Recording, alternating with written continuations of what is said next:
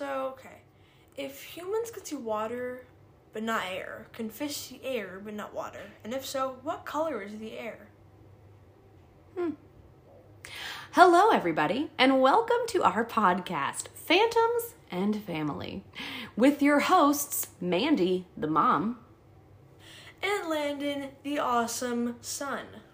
One thing that bonds Landon and I together is our shared love for Halloween, hauntings, cryptids, general spooky stuff, and everything outside of normal. We decided we would get together and tell scary stories about every state in the country. And, well, if we get bored of the country, there's no limit. We can go wherever we want. Ooh, I like it. One day we'll start telling hauntings on Mars. All right, well, we are going to start with our very own state of Ohio. So, we're going to have lots of episodes this season about ghosts and ghouls and everything outside of normal in the corn state of Ohio. So, sit back, relax, and get excited. We make too much corn. We do make a lot of corn. Corn or soybeans, right? yeah. So, the first place Landon and I wanted to talk about is a place near and dear to my heart as I am a lifelong Bobcat and graduate from Ohio University. So, we are not focused on Ohio University today, although that can be an entire episode itself. Yeah. We are focusing on the Ridges. So, if you know anything about Ohio, if you are a fellow Bobcat, you have been to the Ridges. So, we're going to talk about that today. You ready? Yeah. Oh gosh, I have so many stories. Okay. So, the Ridges uh, was in operation. They opened their doors in 1874 and started off known as the Athens Lunatic Asylum. That's like what I always thought an asylum actually was. So when people told me that asylums were not just for lunatics, I was like, Well, all that is definitely not the term one uses Yeah. anymore. Every time I hear the original name, the lunatic asylum, I'm like, that is so rude. No. My degree is in psychology. That background is mental health, and every time I'm like, I know that's like normal for the time, but gosh. Oh man. Well, here's what's really crazy. So the asylum was an operation in one form or another. It changed multiple names over the years, uh, but from 1874 until 1993. So those buildings were built and in operation for over 100 years when you think about it. that's a long time. It's a really long time. It's also like really recent to have closed their doors, but that whole being institutionalized uh, thing, deinstitutionalization, I can talk, started up in the 70s and they really started moving away from that. So, um, so yeah, it was originally known as the Lunatic Asylum and it provided services for everywhere from Civil War veterans, children, they had a children's building, all the way to violent criminals with mental health issues. So you can imagine that that violence transferred into the building. That's a big gap. It's a big gap. You, no, you, you know, you got your your sweet little children. They're so sweet. And then you got your then you got your Michael Myers, um, your Jason Voorhees. You know, I mean, yeah, you got everything in between going on in one space. It was crazy. Um, and so it's now owned by Ohio University, as I mentioned. Go Bobcats forever and always. Um, and it has a lot of stuff there now. So now it has the Kennedy Art Museum. It has an auditorium for performances. It has lots of offices like the Geology Center, um, the biology, biotechnic stuff.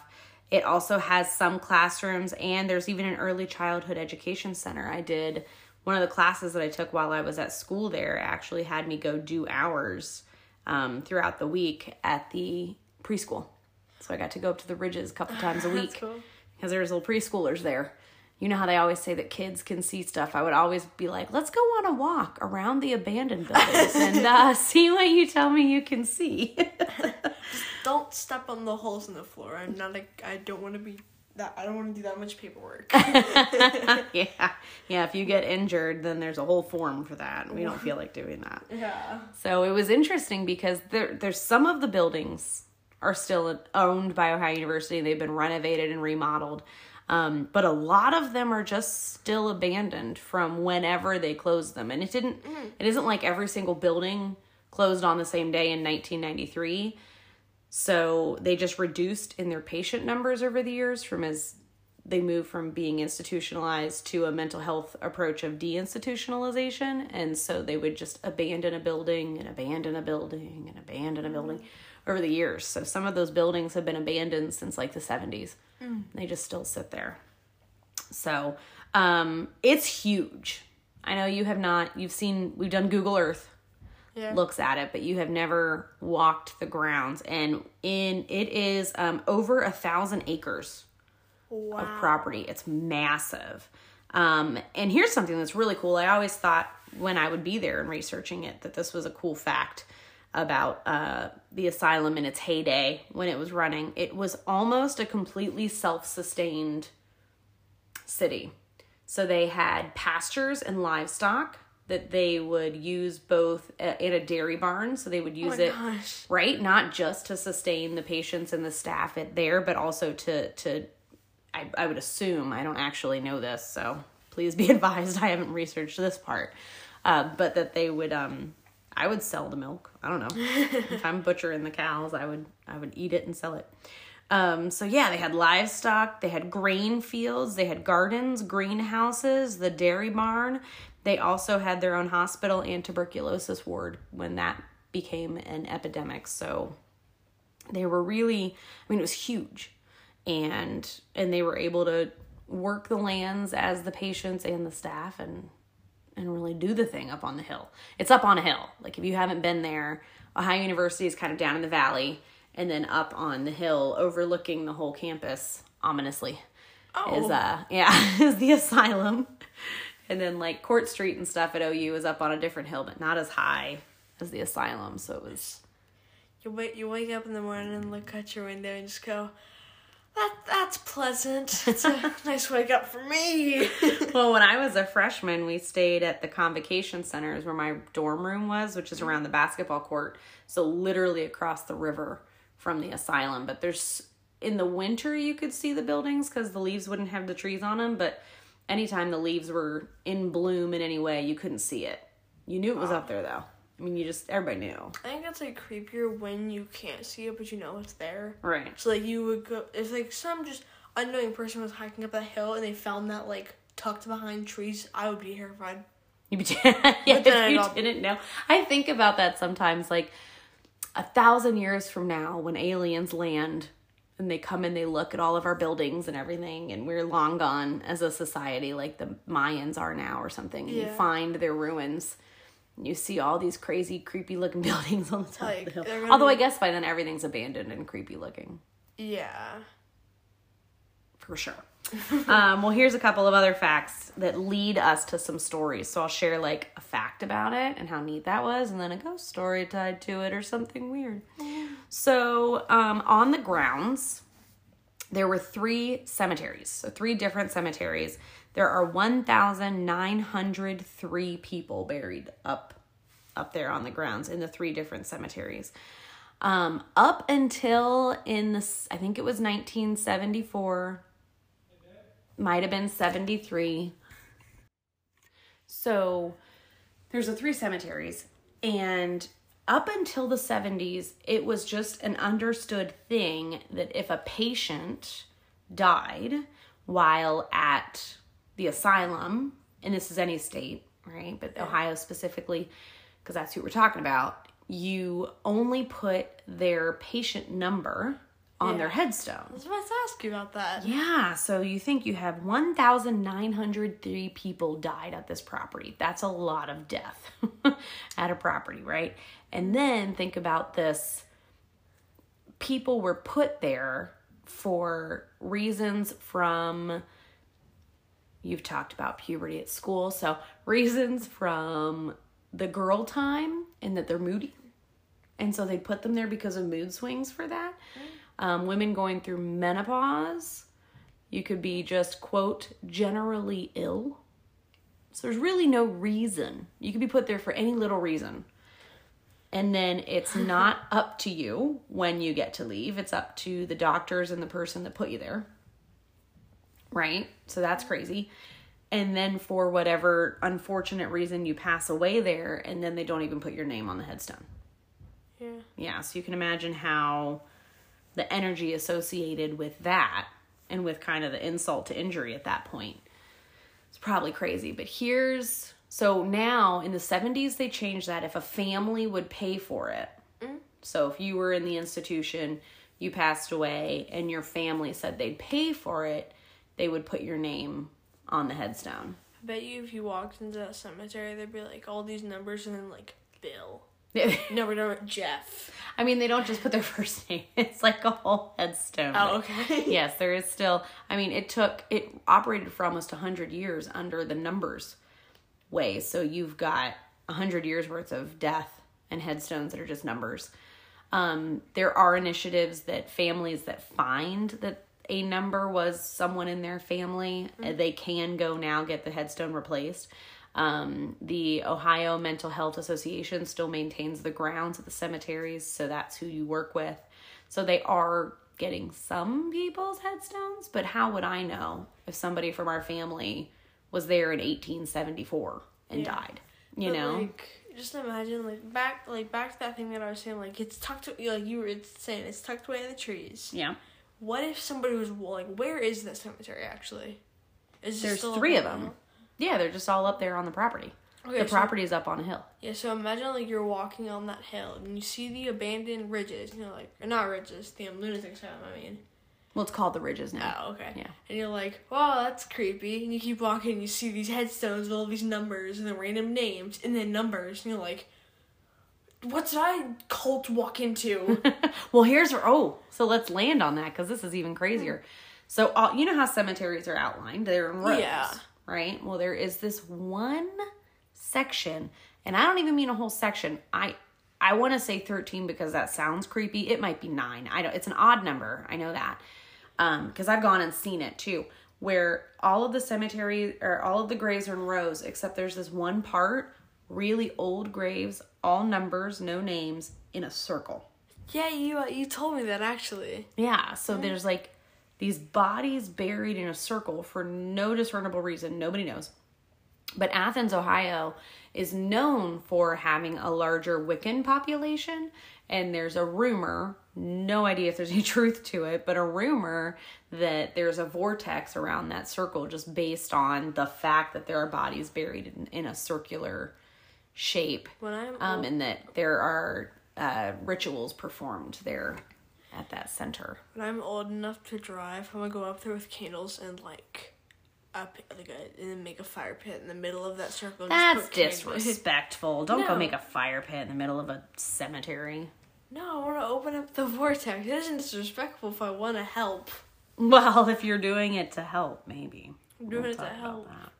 So that's kind of just a lot of information about the asylum area and the grounds, and that you're going to find cemeteries with headstones with just numbers on them. But let's talk about a few of the famous ghost stories there at the old ridges. And I have personally seen some of these when I went there. Like like the ghost you've seen, like not like a ghost you've seen it, but like a ghost, like a ghost story you've been. Yeah, yeah, I've been to, I toured the building at night. Um, so the most famous, most famous, there were famous um, patients at the asylum. So Billy Milligan is one of the most famous patients they've ever had that stayed at the asylum. He uh, was a very controversial case of multiple personality disorder, now known as dissociative disorder. But he's not a ghost there. One, I know you'd think like, what? Which Billy Milligan would you see? No, he died uh, an an elderly age of cancer. But Margaret Schilling. Okay, so I mentioned to you how um, the buildings closed over time. Like it's not like there was a day. Yeah, it's like it's it's Tuesday. Let's abandon the ridges. So, so they would close buildings over time. So Margaret Schilling was being housed in a building, and they were closing that building down and moving the patients because uh, their patient numbers had gone down. They had open space, more availability in the more main buildings, and they were moving people. So Margaret was being moved. Well, she however that nobody really knows the detail of how she kind of got away and got like- lost. She's like, no, Right. I'm not going with you. Yeah. She was 100% thinking, like, this is my room, this is my space, this is where I like to be. But she got lost in the ward as they were closing it down. And here's the crazy part, okay? So she disappears uh, in the ward while they're closing it down on December 1st, 1978. They find her body January 9th, 1979. So for an entire year, plus a little bit more, almost like a year and a month. It's like mm-hmm. 13 months, right? Yeah. She was alone in this in this ward. And so at some point during that time, and you have to think you can only live three days without water, three weeks without food, right? Yeah. So somewhere within a week or two, she would have passed away mm-hmm. because they probably still had running water there, but they didn't have any food left in there because she had gotten away and they'd kind of closed up the building. Yeah. So, so sometime within a couple of weeks, just biologically, she would have passed away. So for a year, her body is there. What she did was she went to this top floor building on an edge room, which had at the I mean the architecture is still beautiful today, but these beautiful um, rounded window area with like floor to ceiling windows. And she couldn't get anybody's attention out there to get her out. There are some stories that say she was mute, so she couldn't speak.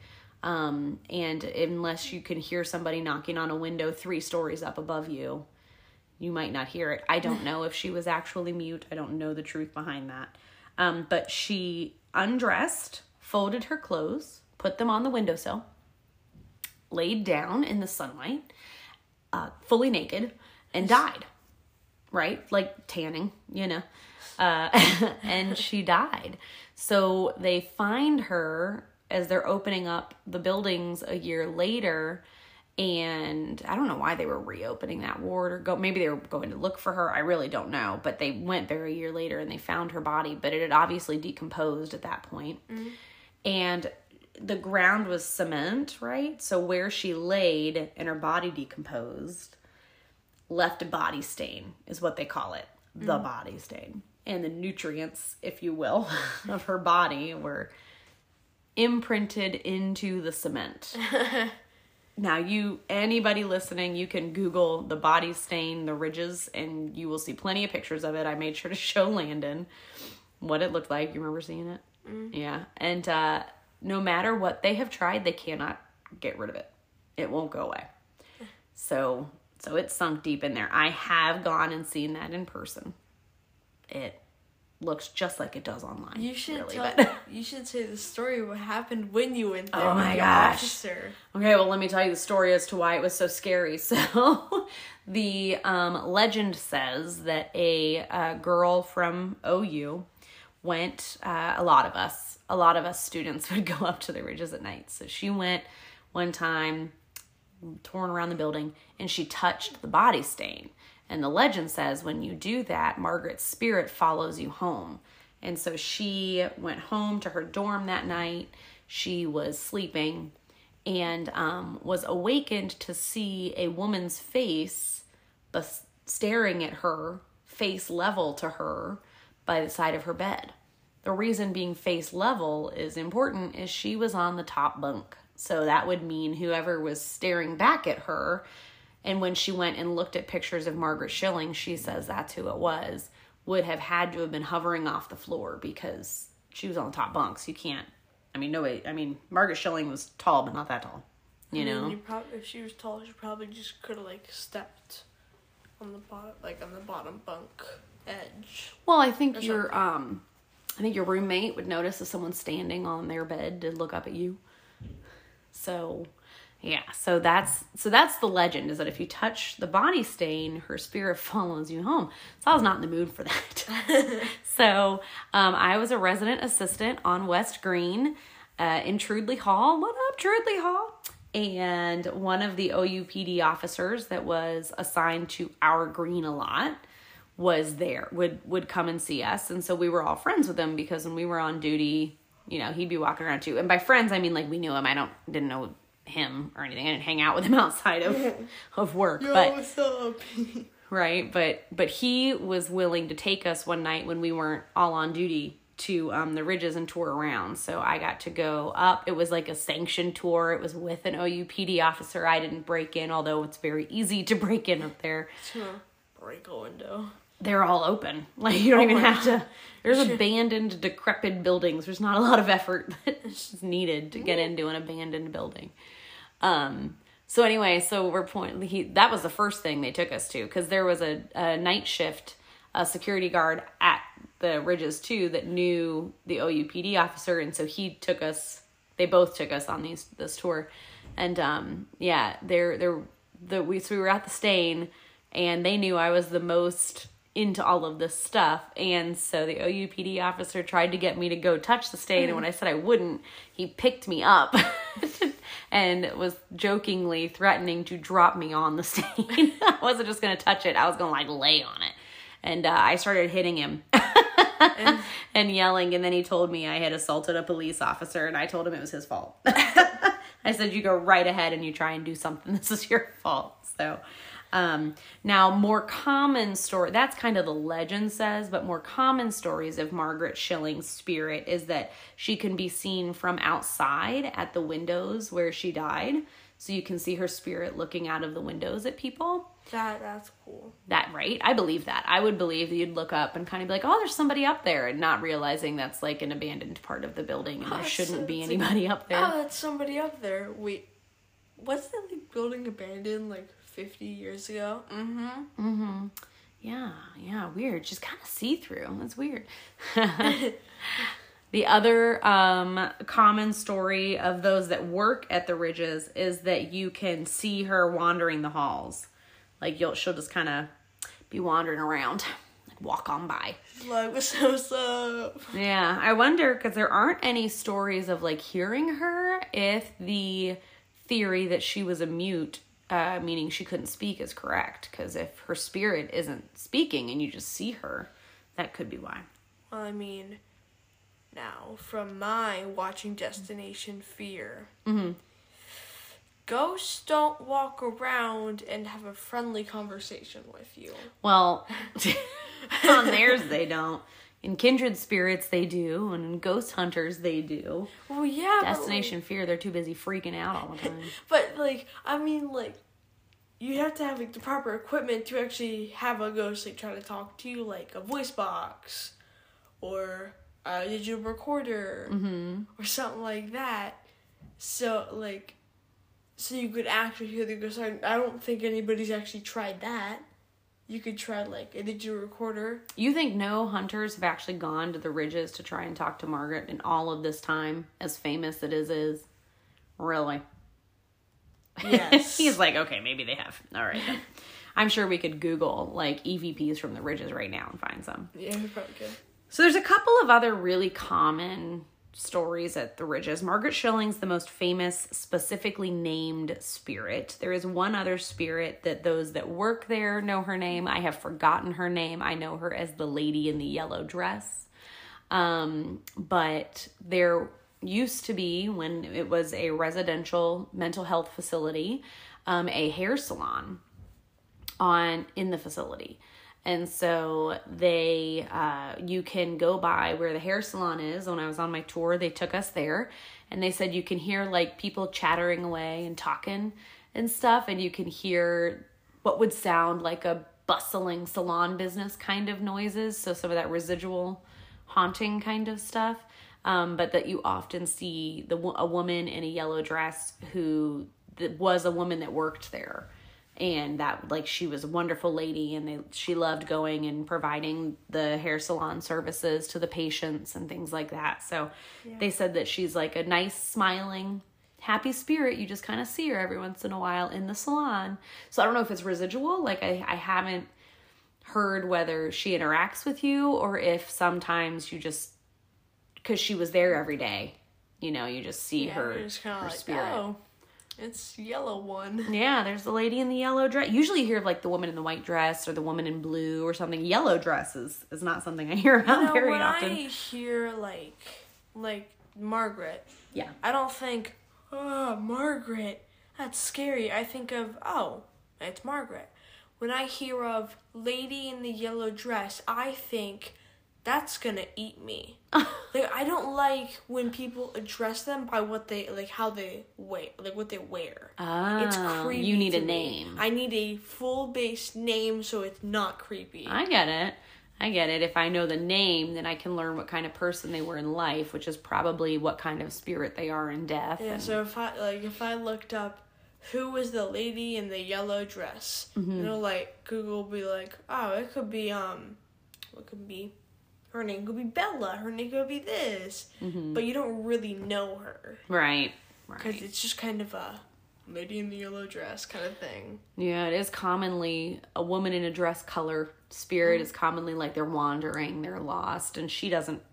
I just forget her name. Is the whole thing? I they know her name. I Yeah, just uh, if you- if you don't remember it. Yeah, if you told me her name, I would have been like, oh, We'll call her Bella. Yeah, we'll call her Bella. Bella, the stylist. Because I feel like anybody named Bella, no no offense to any Bellas that are watching this, always wear a yellow dress. the Bellas that I know. Oh, because they're like Belle from Beauty and the Beast. Yeah. Exactly. So there's a couple of other um, common to any asylum kind of place. And so one is shadow people. Yeah. So while I was on my tour with a security guard, he talked about seeing the shadow people all the time. And here's what he said that was really interesting. And I don't know um, how common this is. I'd assume it's much more common and it's just not something that on all of the shows that people watch on um, the paranormal stuff that um, I don't recall them referencing it a whole bunch. But he said that I mean, his theory, here's his theory. His theory on shadow people is that you can find them at places where the veil is more thin, right? Between here and wherever spirits Yeah. zone spirits hang out in. Just kind of vibe. But yeah, where they vibe. But um he said that he swears they are often more startled just as startled to see him come around the corner as he is to see them when they're there. So, um he said that like he has sat in a hallway and like seen a shadow person. Like you know how often they say you see shadow people's like heads pop around the corner Yeah, and dodge back? Yeah. He's like, it feels because he works there every night. He's like, I'm so used to seeing them at this point because he works at night security in the buildings that are not abandoned, but they were still part of the buildings in operation. Yeah. Um, he's so used to seeing them, and he says that um, the ones in the main areas upstairs, eh, they just seem like when they poke their heads around. He's like, I swear it's like they're hiding, waiting for me to leave. He's like I some he said one time he came around and one ducked down. There was like benches, like chair benches and they ducked down by the bench and kept looking. He's like I kept seeing the head pop out of the side of the bench and he's like and finally I walked away cuz I thought I think it's scared of me. so I thought that was really interesting. Yeah. There was like I think when I see a ghost, the worst type of ghost to interact with. Not like okay, let me reword that. The worst type of way to see a ghost is when their head pops around the corner. Especially startling. when you don't notice it. Yeah. Or when you're just not prepared for it. Yeah, because I was watching this video once, made me literally scream and throw something at my TV. Oh wow. Not my TV over there, but actually at my dad's. Uh, it was me and my sister were watching the TV and creepy ghost sightings. And it's this guy hears rustling in his bathroom. And, you know, he's checking it out. He checks behind the uh, curtains. And we're like, okay, this is going so good so far. But then the lights start flickering. And he's like, I can't change, like, the light. The lights that he was switching, they weren't controlling it. Mm-hmm. The lights shut off. And you can just hear something tapping on his door. Ooh. Also, the door was half creaked open for the bathroom. So I'm just tapping on it, like doing this little, like a little nail thing, go on that kind of door. Sure. And he looks up, and this head's peeking around, long, like crazy hairs streaming down their face. Sharp claws go, and he switches behind the door, and I go, mm, that was scary. that was scary. Like I screamed like, "Ah!" and that's always what I've been freaked out about. Like if I turn the corner and I can see a ghost standing there, I'll get startled. and but then I'll blink and it'll obviously be gone. But if I'm on my phone and I look up and I can see a ghost has been staring at me, I'll freak out. I'll be like, mm-hmm. "How long was they looking at me for?" How long have you been sitting there? Yeah, I think if I saw a, an apparition, like a full body detailed apparition, I would be, I, I I'd be startled either way. Let's be real. It's mm-hmm. not like I'm gonna be like, oh no, if I see if I see a shadow person, I'm totes cool. Like no, I'd be startled Yeah. no matter what. Like the, I think the only way that I wouldn't be startled if I saw like a ghost that looked like the the girls from The Shining that kind of just look real. I'd be mm-hmm. like, "Oh, hey," and then walk off and be like, Wait, "Where'd you go?" like you realize later it was a spirit like full bodied fully mm-hmm. there so the final thing because there's i mean there's a lot of just you know you can hear disembodied voices. You can hear gurneys creaking. You can hear screams down a hallway. I think there's a lot of the worst. residual auditory stuff that people that work there seem to kind of get used to. But they're like you can hear conversations as if it's like the nurses station chatting or you know uh, patients in the in the um, uh, lounge areas just chatting away like Yeah. a lot of that. But the one that to me would be probably the most terrifying like margaret schilling seems to be that she's just kind of wandering around. I think I'd be totally comfortable continuously running into the lady in the yellow dress. Maybe she could give me some hair tips. the shadow people upstairs, I'm I'm fully embracing the the night night security guy's view that he's like, I don't know, they seem just as scared of me as I am Yeah. when I see them. Um, but in the basement of the buildings.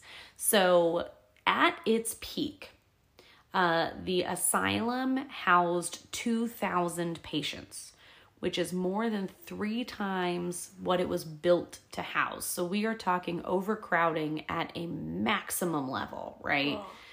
So when you have all of this overcrowding, the um, more violent patients, Mm-hmm. where they don't have room for them anyway, were kept in the basement rooms and and they you can still go see these. This is not made up. They were shackled with chains to the walls Oh, right? Just just mistreatment. But you can go down today. You could go out there today, go down into those basements and still see the chains and you could still see like some of the chains with shackles are still there and all of the bolts that would bolt the chains to the walls are still there.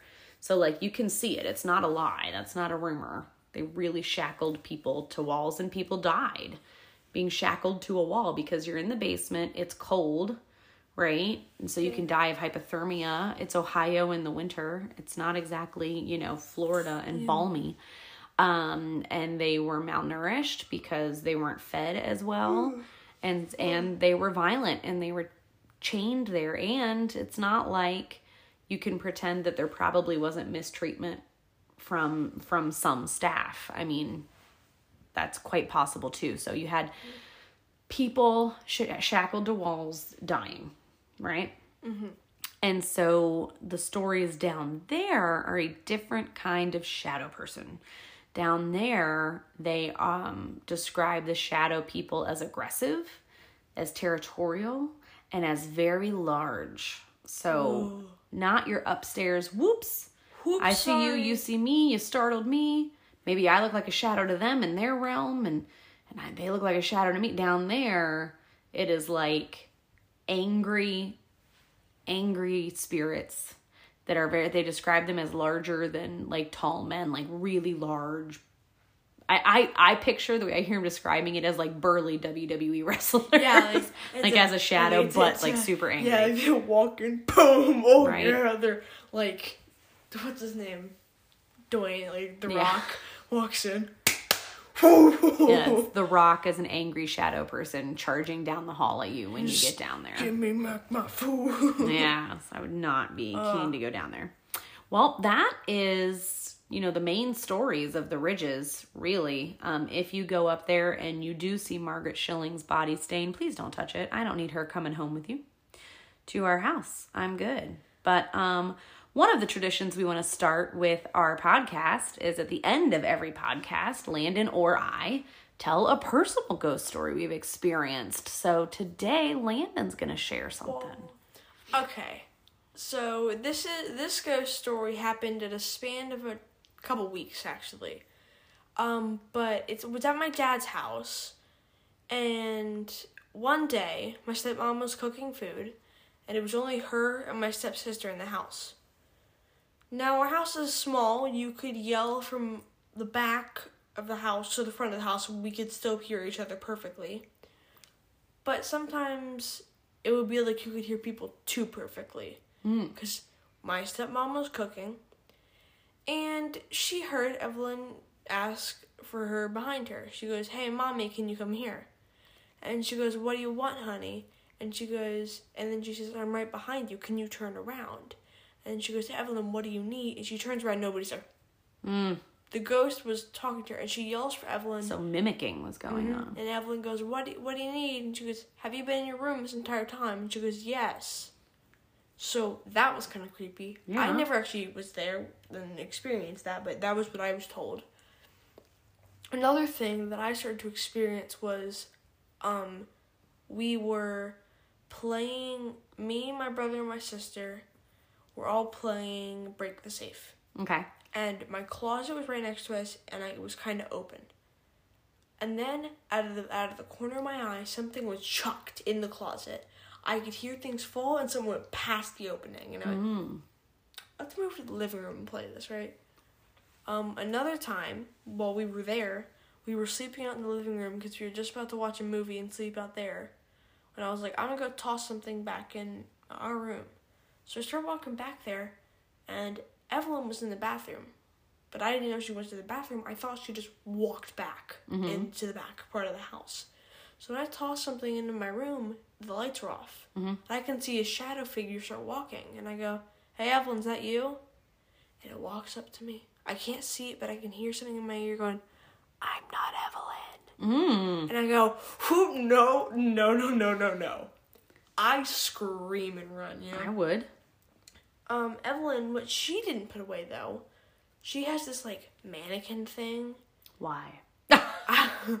that is a good question. Yeah. Why? Let her know I want to know why. Uh, she's like posable mannequin thing.